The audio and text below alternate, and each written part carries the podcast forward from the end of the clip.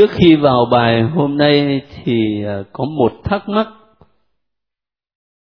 Rồi lại thêm một cái thắc mắc vừa mới gửi tôi xin à, đọc trước. Thưa cha còn có một thắc mắc này. Đó là trong sách các vua đó, thì vua Salomon xây đền thờ Jerusalem mất 7 năm. Còn ở trong tin mừng nữa thì nói là mất 46 năm như vậy thì điều nào đúng? À Salomon thì mà thì mà, mà mất 7 năm mà tin mừng Gioan thì nói là mất 46 năm. Như vậy thì điều nào đúng? 46 năm đúng.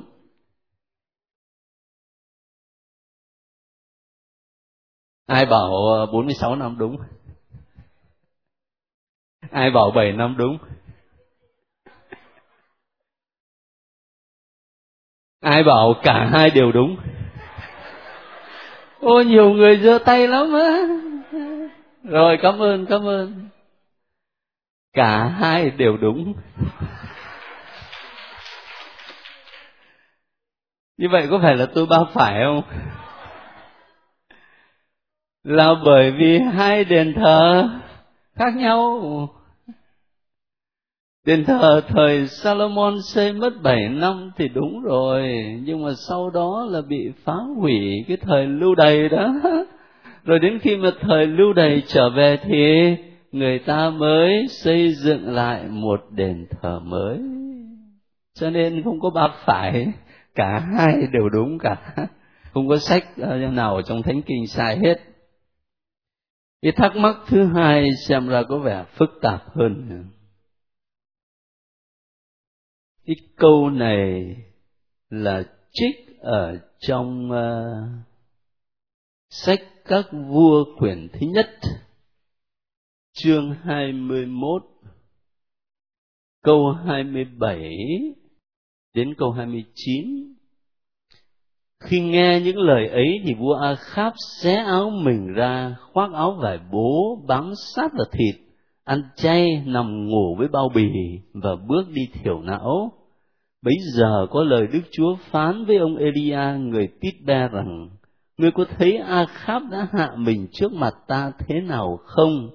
Vì nó đã hạ mình trước mặt ta, nên ta sẽ không giáng họa trong buổi sinh thời của nó, nhưng đến đời con nó thì ta sẽ giáng họa xuống nhà nó.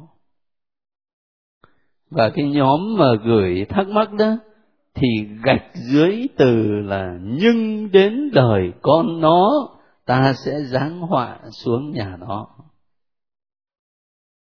Chắc là các anh chị có ý thắc mắc rằng, bố phạm tội thì phạt bố chứ làm sao mà lại đè con ra mà phạt, phải không? Nhưng mà đồng thời, nếu mà các anh chị mở thánh kinh ra, cũng ở sách các vua quyển thứ nhất mà chương 11 á về vua Salomon.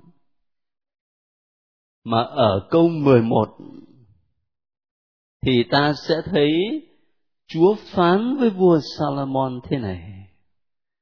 Vì ngươi đã như vậy và đã không giữ giao ước cũng như các giới răn ta truyền cho ngươi, thì chắc chắn ta sẽ giật lấy vương quốc ngươi mà trao cho một thuộc hạ của ngươi. Tuy nhiên vì thân phụ ngươi, ta sẽ không làm điều đó trong đời ngươi, nhưng sẽ giật vương quốc khỏi tay con của ngươi. Hơn nữa, vì nể david tôi tớ ta, và vì jerusalem thành đô ta đã chọn, ta sẽ không giật lấy cả vương quốc, nhưng sẽ để lại cho con của ngươi một chi tộc. Như vậy thì ông Salomon là ông ấy hưởng cái phạt hay là hưởng phúc lành của vua cha? Cái phúc đấy chứ. Có nghĩa là ở hai câu thánh kinh đó cho mình thấy một sự liên đới trong ân phúc cũng như trong tội lỗi. Liên đới không chỉ trong tội lỗi mà trong cả ân phúc nữa. Thế thì đứng ở trên bình diện tự nhiên á tôi nhớ đến những câu của người việt nam nói chẳng hạn như là đời cha ăn mặn thì đời con khát nước. Và người ta cũng có thể đưa ra một giải thích về mặt tự nhiên. Kiểu như người việt nam mình nói là không ai khó ba đời, mà cũng không ai giàu bằng họ. Có thể có một giải thích về mặt tự nhiên như thế này. Chẳng hạn như bây giờ người cha giàu có. Và cái sự giàu có không phải là do làm ăn, sinh sống ngay thẳng mà nó ra, mà là do làm ăn bất chính. Thế thì đứa con nó nhìn vào cái gương của người cha, nó cũng bắt trước giống như là con của Salomon. Nhìn vào gương của Salomon mà bắt trước rồi còn độc ác hơn cả vua cha nữa. Cho nên nó mới dẫn đến cái kết quả là ly khai đất nước bị chia đôi. Hoặc là chẳng hạn, bây giờ người cha giàu có, rồi đứa con nó sống ở trong nhung lụa. Và các anh chị có thấy không? Một đứa trẻ mà nó lớn lên ở trong nhung lụa, nó muốn gì là nó có đấy, thì thường là những đứa trẻ đó, cái ý chí nó kém. Và vì thế, cứ đời này qua đời kia mà ý chí kém như vậy thì khó lòng mà sung túc giàu có mãi được. Chỉ biết ăn chơi thôi. Thì suy sụp lúc nào không biết. Cho nên là đứng về mặt tự nhiên đó, người ta cũng có thể có một cách giải thích như vậy. Nhưng mà đứng về mặt đức tin ở đây này, thì khi chúng ta nói đến sự liên đới trong ân sủng cũng như trong tội lỗi, thì chúng ta phải nghĩ đến liên đới trong tội lỗi chẳng hạn, như là mình liên đới với với Adam thế không và liên đới trong ân phúc chẳng hạn, như là Chúa Giêsu liên đới với mình Chúa Giêsu vô tội hoàn toàn, nhưng mà người xếp hàng với đám tội nhân để xin chịu phép rửa bên bờ sông Giò-đàn. Và cái hình ảnh đó báo trước phép rửa mà Chúa Giêsu chịu ở trên thánh giá. Mà nhờ sự liên đới của người, chúng ta mới được cứu độ, mới được giải thoát. Rồi thêm một chi tiết nữa là khi học sách xuất hành, tôi nhớ là tôi có nói với các anh chị đó, là các nhà chú giải kinh thánh nói với chúng ta rằng những người viết thánh kinh thời đó người ta nhấn mạnh đặc biệt đến tính tuyệt đối của thiên chúa. Thiên chúa là chủ lịch sử. Thiên chúa điều khiển mọi hoạt động trong lịch sử. Và người ta muốn diễn tả cái điều đó, cho nên đôi khi ngày hôm nay mình đọc mình cảm thấy khó hiểu. Chẳng hạn như là Thánh Kinh nói là Chúa làm cho ông vua Pharaoh ra cứng lòng. Nếu mà Chúa làm cho ông ấy ra cứng lòng chứ không phải tự ông ấy cứng lòng thì hỏi là ông có tội không? Tội của Chúa chứ. Đấy, nhưng mà cái cách diễn tả của tác giả Thánh Kinh đó là muốn nhấn mạnh rằng Thiên Chúa là đấng làm chủ lịch sử, người điều khiển mọi biến cố lịch sử ở đây cũng muốn nhấn mạnh cái điều đó thiên chúa là đấng quyết định tất cả ngài ban vương quyền cho người này. Ngài giật vương quốc khỏi tay vị vua kia. Cho nên những người mà điều khiển lịch sử không phải là hàng vua chúa thế gian, mà là chính thiên chúa. Thì chi tiết đó chúng ta cũng nên quan tâm. Không biết là tôi có giải thích ờ, cho nhóm gửi thắc mắc thỏa đáng hay không, nhưng mà cũng xin gợi một vài cái chi tiết rồi các anh chị suy nghĩ thêm nhé thế bây giờ ta dành thời giờ để nói đến sách các vua quyển thứ hai từ chương 1 cho đến chương 13. Các anh chị còn nhớ thứ sáu tuần trước khi đọc sách các vua ở phần thứ hai quyển thứ nhất đó tôi có nói với các anh chị là nhân vật chính ở trong phần đó là tiên tri Elia. Thế còn trong 12 chương đầu của sách các vua quyển thứ hai thì nhân vật chính là Elise còn bây giờ ở trong bản này viết là Elisa à. thế cho nên ở đây ta sẽ tập trung vào ngôn sứ hay là tiên tri Elise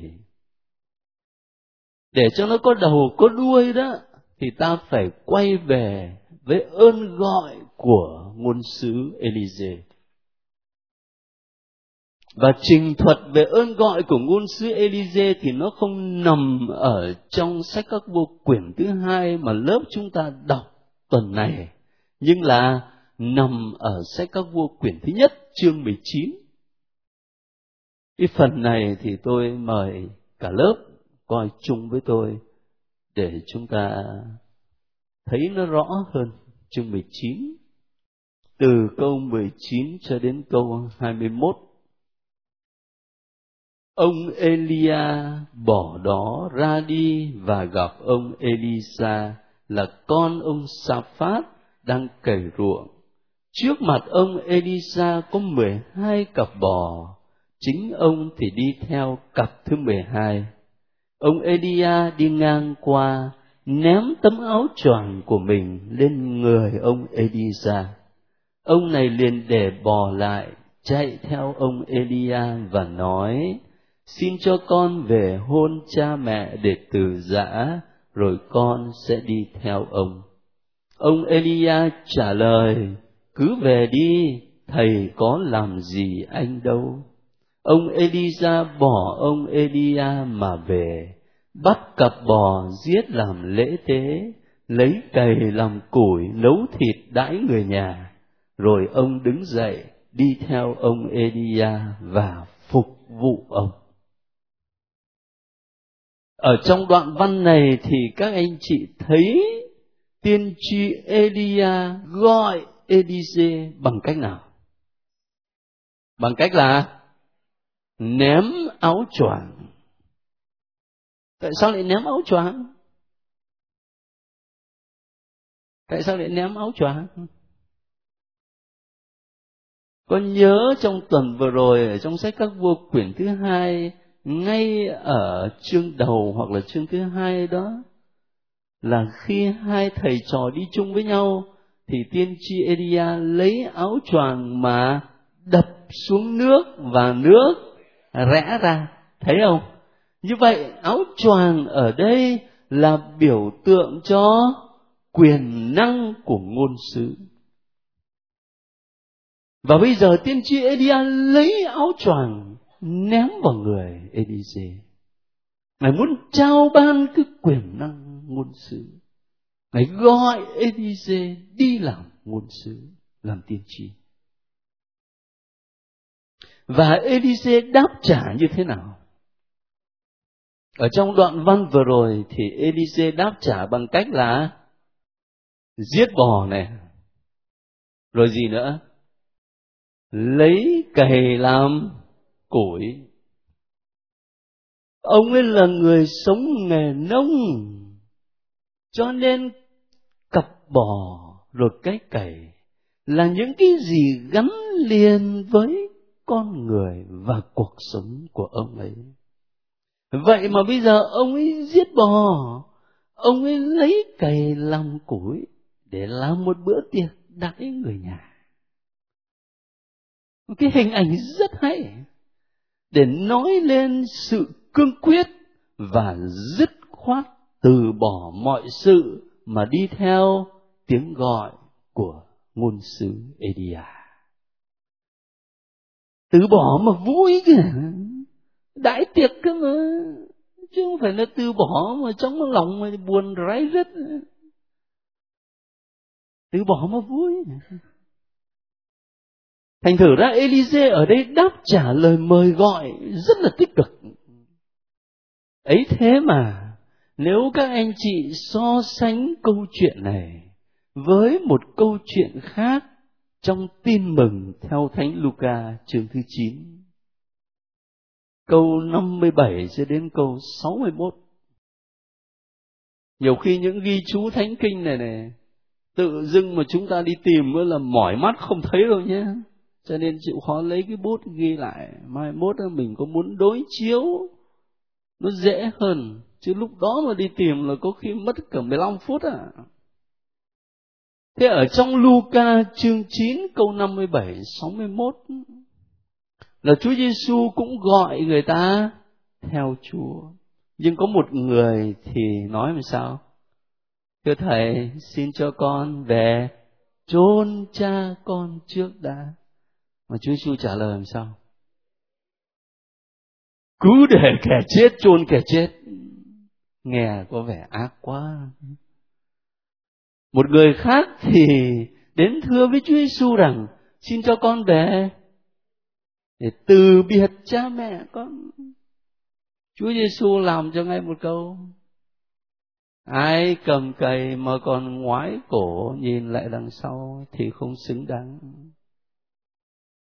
mình thấy ở trong này tiên tri Elise được gọi này, ông còn thưa với Elia xin cho con về hôn cha mẹ để từ giã rồi con sẽ đi theo ông.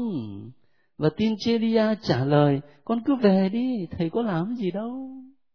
Nghe có dễ thương không? Giêsu bảo để cái chết cho cái chết.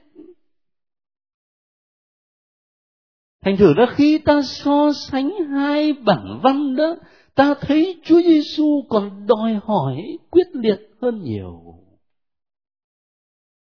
Và khi mà Ngài nói những câu đó, thì không phải là Ngài coi thường mối quan hệ gia đình, ít tình thương cha mẹ với con cái. Ngài không có coi thường.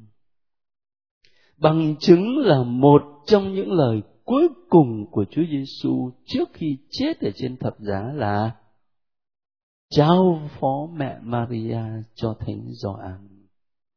Dĩ nhiên ngày hôm nay từ góc độ thần học đó thì chúng ta sẽ nói và sẽ giải thích rằng cái câu đấy là Chúa Giêsu có ý đặt mẹ Maria làm mẹ hội thánh. Ý nghĩa thần học thì sâu sắc lắm nhưng mà đâu có ai cấm chúng ta hiểu là về mặt tự nhiên.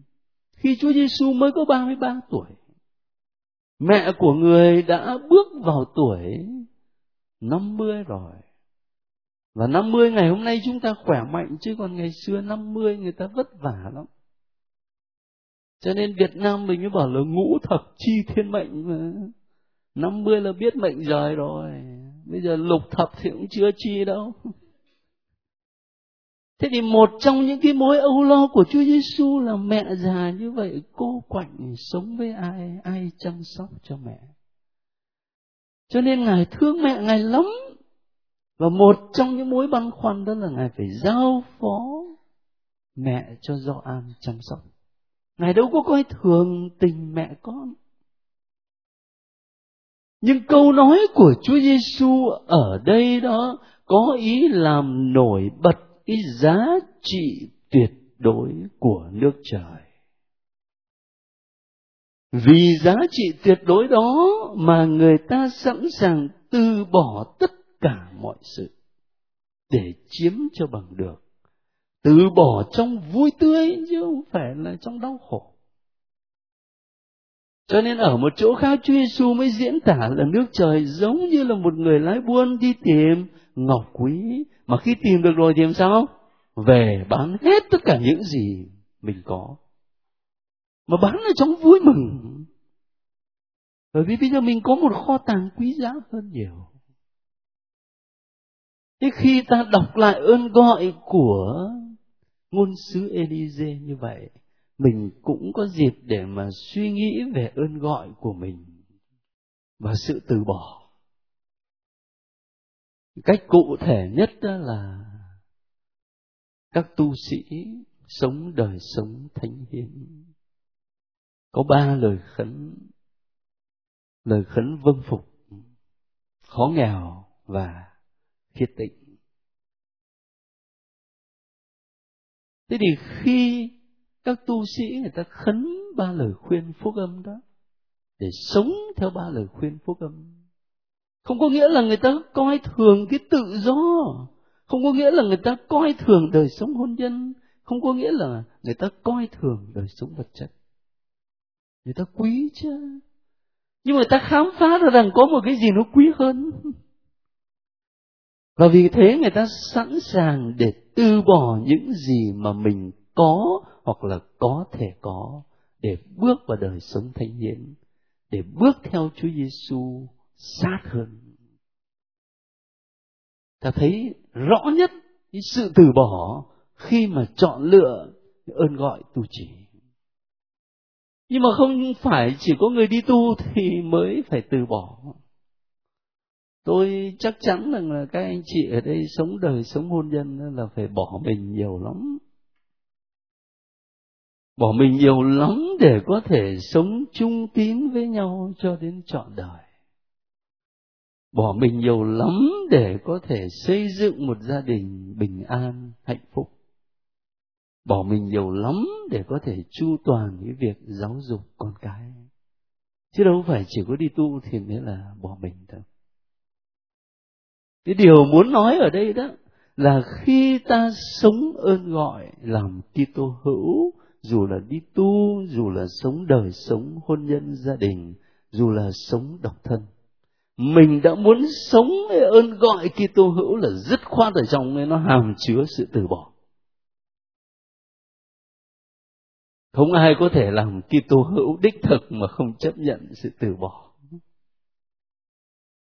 Và sự từ bỏ này không phải chỉ trong những quyết định lớn, ví dụ như là lập gia đình, hay là sống độc thân, hay là đi tu mà sự từ bỏ này, nó nằm ngay trong những chọn lựa hàng ngày của chúng ta. Chọn lựa có lấy cái đầu của mình như di đan mà húc vào ngực đối thủ hay không? Đấy. Chọn lựa trong đời sống hàng ngày chứ đâu có phải chỉ là trong những quyết định lớn đâu. Người ta đọc lại câu chuyện của Elise về ơn gọi của ngài, có dịp ờ, suy nghĩ cho chính mình. Điểm kế tiếp mà tôi muốn gợi ý với các anh chị, và có lẽ ít người trong chúng ta quan tâm, đó là quyền năng của lời thiên chúa. Một trong những chủ đề mà khi tôi đọc những chương thánh kinh vừa rồi là tôi thấy nổi bật lên.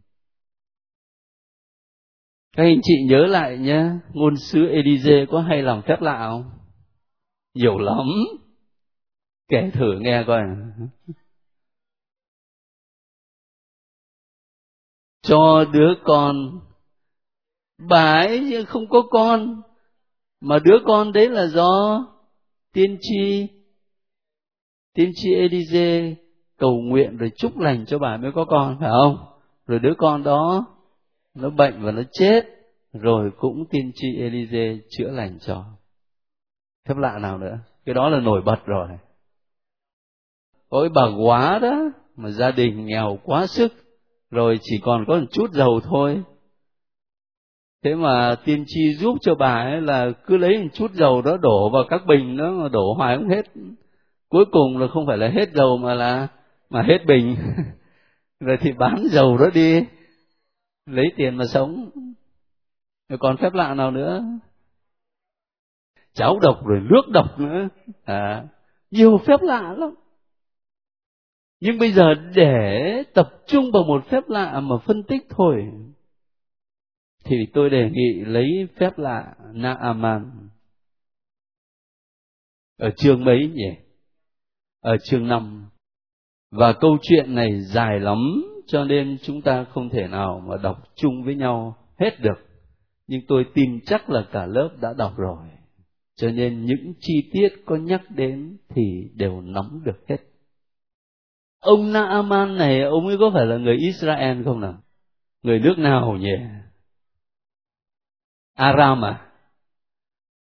Có chắc không? Coi kỹ lại coi nào người nước nào? Vua Aram, phải không? Như vậy là người Aram.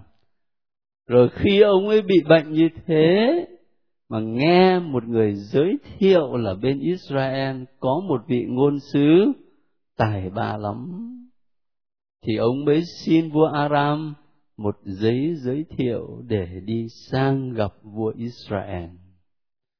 Và khi mà vua Israel nhận được cái giấy đó thì ông ấy có giải quyết được vấn đề không? Không giải quyết được. Ông ấy lại cho rằng đây là cái cách người ta gây hấn với mình. Ở đây có một chi tiết rất nhỏ.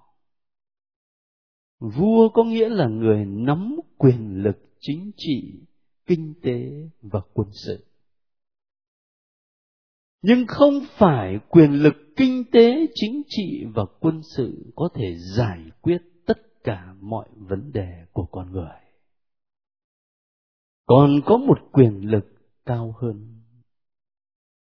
Cái quyền lực cao hơn đó ở vị ngôn sứ có tên là Elise. Thế cho nên là Naaman mới đến với tiên tri Elise. Thế thì, tiên tri nói với ông làm sao?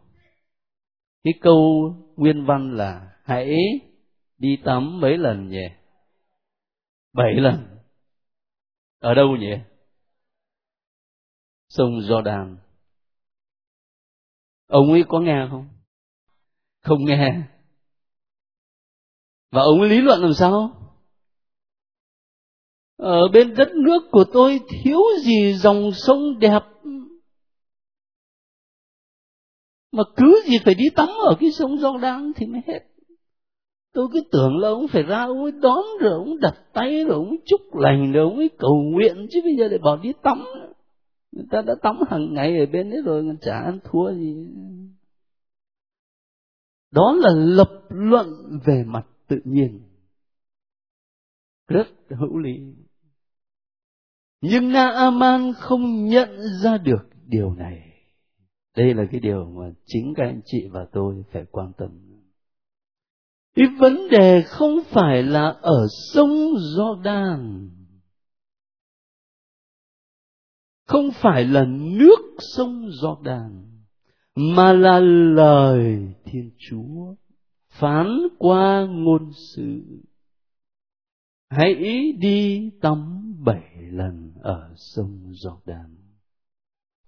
Chính cái lời đó làm cho nước sông giọt đàn trở thành nước chữa lành. Ban tặng cho Naaman một thân thể mới, lời Thiên Chúa. Cái chi tiết đó ít khi chúng ta quan tâm. Cũng như Naaman đã không quan tâm. Thế thì từ cái điểm này, tôi muốn ờ, gợi ý một vài nét về mặt giáo lý.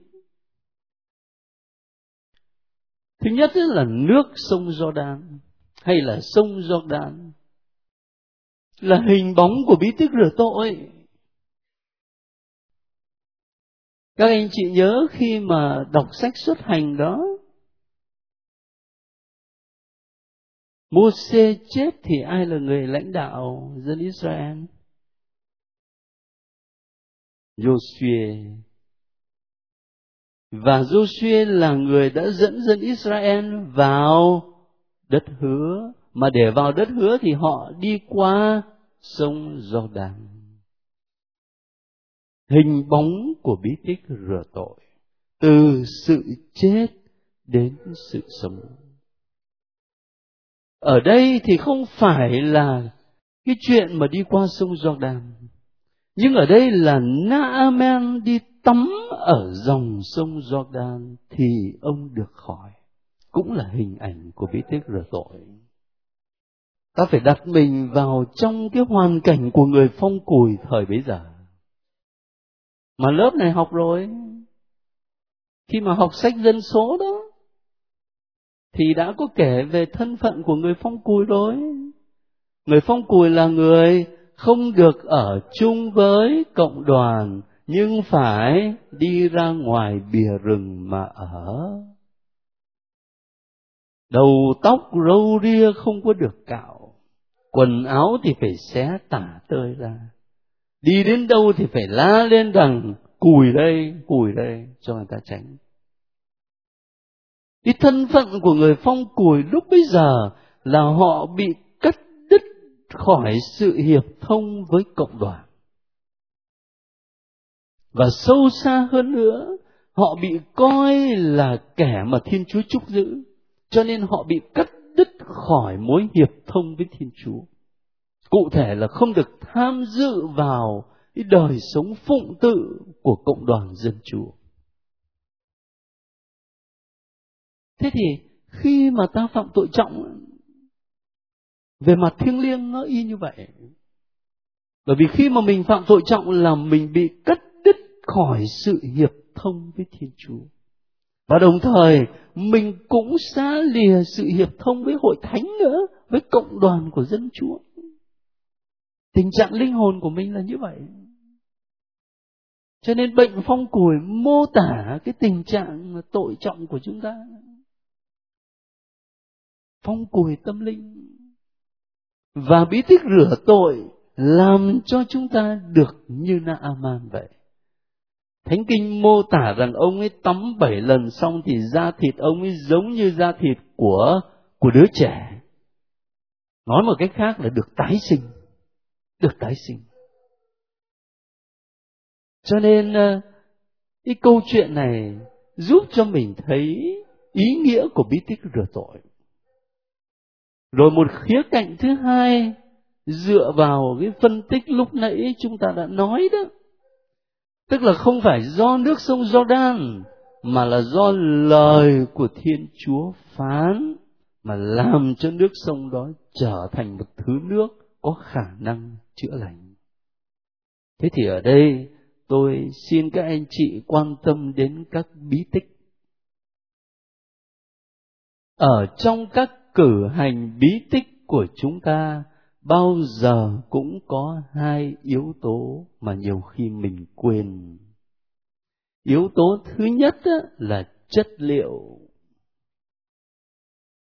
Và yếu tố thứ hai song song đó là lời. Lời. Trong bí tích rửa tội, chất liệu là gì? Là nước trong bí tích thêm sức, dầu. Trong bí tích truyền chức thánh, cũng có dầu mà đặt tay. Trong bí tích thánh thể, bánh và rượu, đấy là chất liệu. Nhưng mà phải chăng chỉ cần có mỗi chất liệu mà thôi? Không. Linh mục rửa tội bằng cách đổ nước lên trên đầu của người xin rửa tội cùng với lời đọc, cha rửa con, nhân danh cha và con và thánh thần. Cái lời đó nó làm cho cái dòng nước vốn chỉ là nước bình thường, bây giờ trở thành nước thanh tẩy. Và đúng hơn là thánh tẩy. Thánh tẩy chứ không phải chỉ thanh tẩy mà thôi. Bởi vì rửa sạch mọi tội lỗi của chúng ta mà ở trong bí tích thánh thể cũng vậy, chất liệu là bánh và rượu. Thế bây giờ các anh chị mà cứ đến gặp các sơ xong rồi mua bánh lễ, người ta làm sẵn đấy, rượu nho người ta bán sẵn đấy, xong rồi về nhà làm có rào ăn thua gì? Thấy không? Cho nên không phải chỉ là chất liệu bánh và rượu, mà còn là lời lời của linh mục không phải với tư cách cá nhân, mà với tư cách là thừa tác viên của hội thánh. Cầm tấm bánh mà đọc với lời của Chúa Giêsu này là mình thầy sẽ bị nộp vì các con. Đừng có quên hai yếu tố, lời và chất liệu. Đọc cái câu chuyện Na Aman này, mình hiểu chỗ này. Mà nhiều khi mình không để ý và vì không để ý cho nên chẳng hạn như là anh em linh mục chúng tôi nhé, thì làm nhiều quá cho nên đôi khi nó dễ coi thường. Mình làm nhiều quá rồi, mình không còn ý thức. Dễ trở thành cái máy, đấy cũng là điều nguy hiểm. Thế còn về phía các anh, các chị đó, là nhiều khi mình tham dự cũng nhiều rồi cho nên mình coi như là cái nghi thức làm cho nó xong thôi chứ mình không có thấy được ý nghĩa sâu xa, hàm chứa ở bên trong. Mình cũng coi thường. Chất liệu được dùng trong bí tích và lời đọc ở trong bí tích. Đó là hai điều mà tôi muốn gợi ý khi chúng ta đọc lại cái câu chuyện nạ màn này. Nó liên quan đến chính đời sống đức tin của mình chứ không phải chỉ là chuyện ngày xưa. Thế bây giờ còn ít phút nữa. Có một ờ, chi tiết mà tôi sợ tôi không nói tới chắc nhiều người thắc mắc. Đó là ngay ở chương 2 đó. Ngay ở chương 2 có kể một câu chuyện nhỏ là có một cái đám trẻ con không biết là nó lếu láo thế nào mà nó lại dám gọi tiên tri Elisa Elise là, ông hói đầu ơi. Lên đi, ông hói đầu ơi.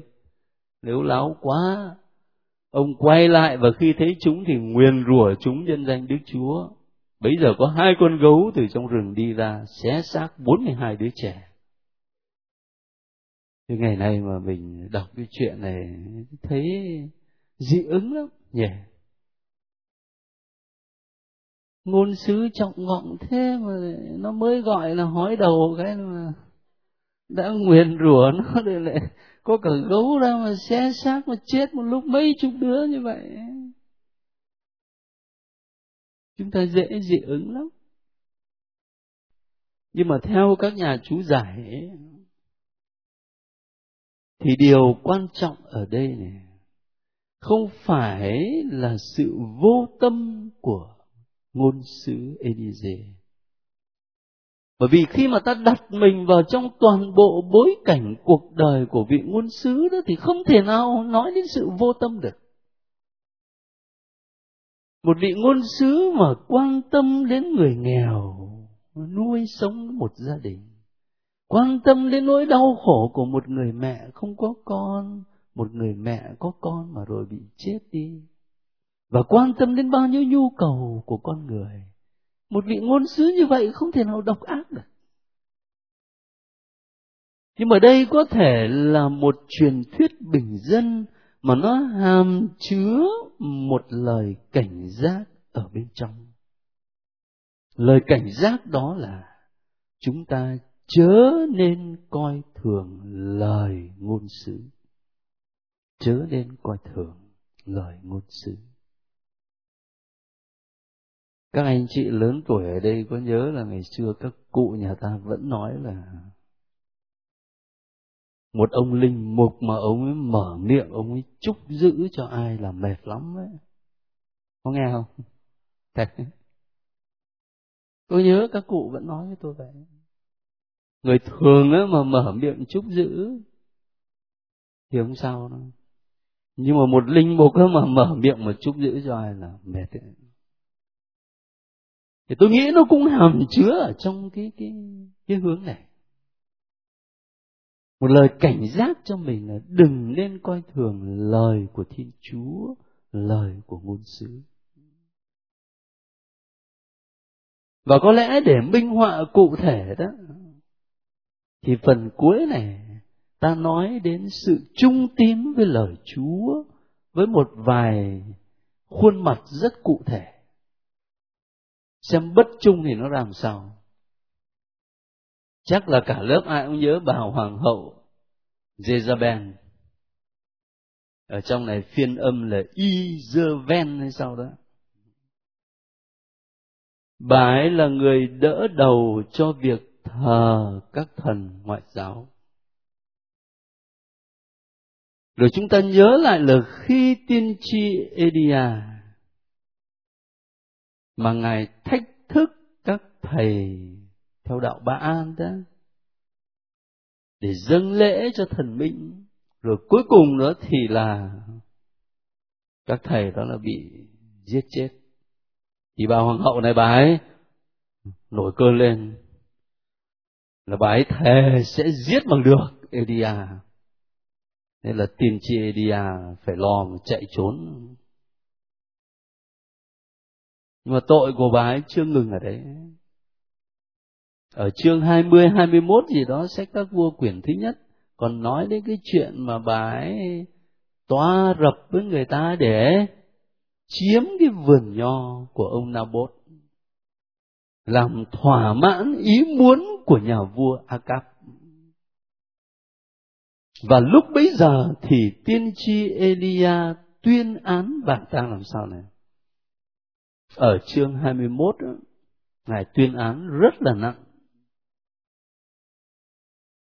Có lời Đức Chúa phán với ông Elia rằng, Người hãy đứng dậy xuống gặp Akhab của Israel ở Samaki. Này nó đang ở trong vườn nho của Naboth vì nó đã xuống chiếm đoạt vườn nho ấy. Người hãy nói với nó. Ở cái phần mà nói về bà Jezabel, Đức Chúa tuyên án phạt Jezabel rằng chó sẽ ăn thịt Jezebel trong cánh đồng Israel. Kẻ nào thuộc về Akhab mà chết trong thành thì sẽ bị chó ăn thịt.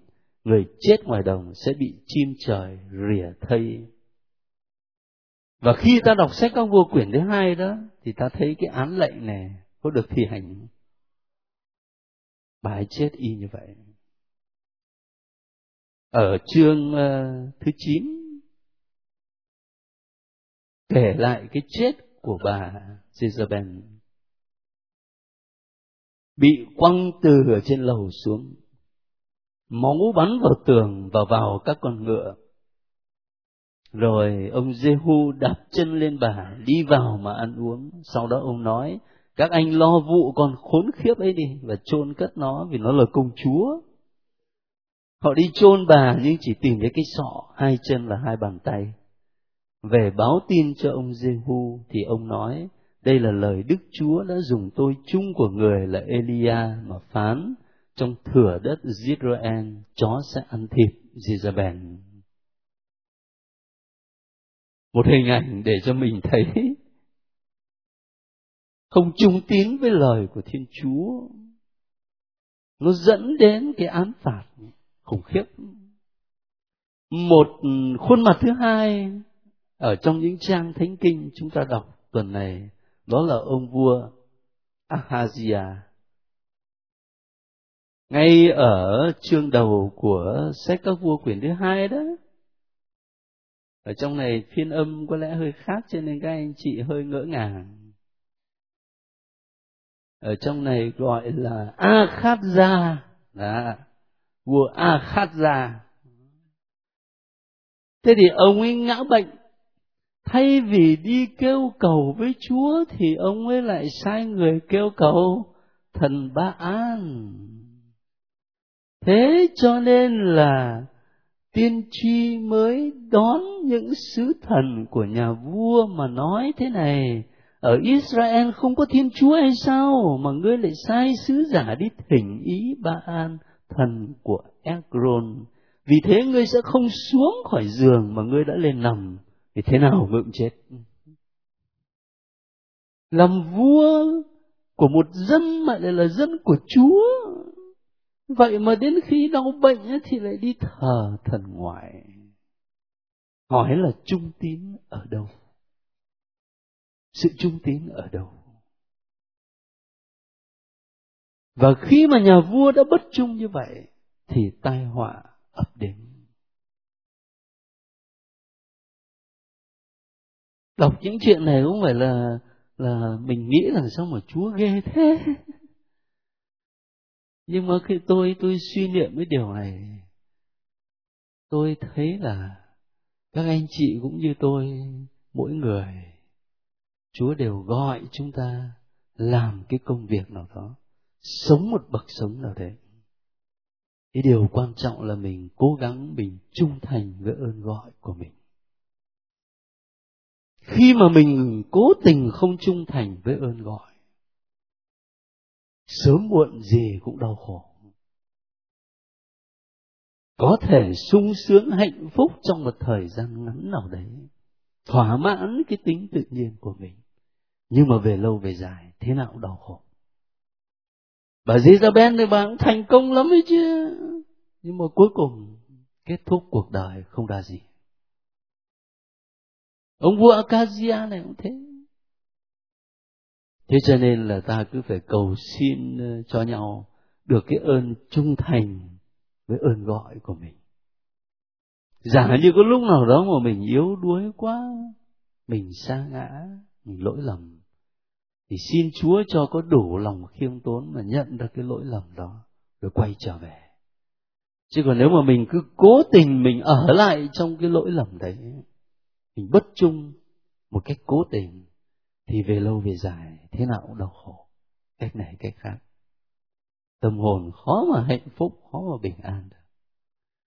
Khi tôi đọc, tôi suy niệm cái câu chuyện này, tôi muốn chia sẻ lại với các anh chị như vậy. Xin cảm ơn các anh chị.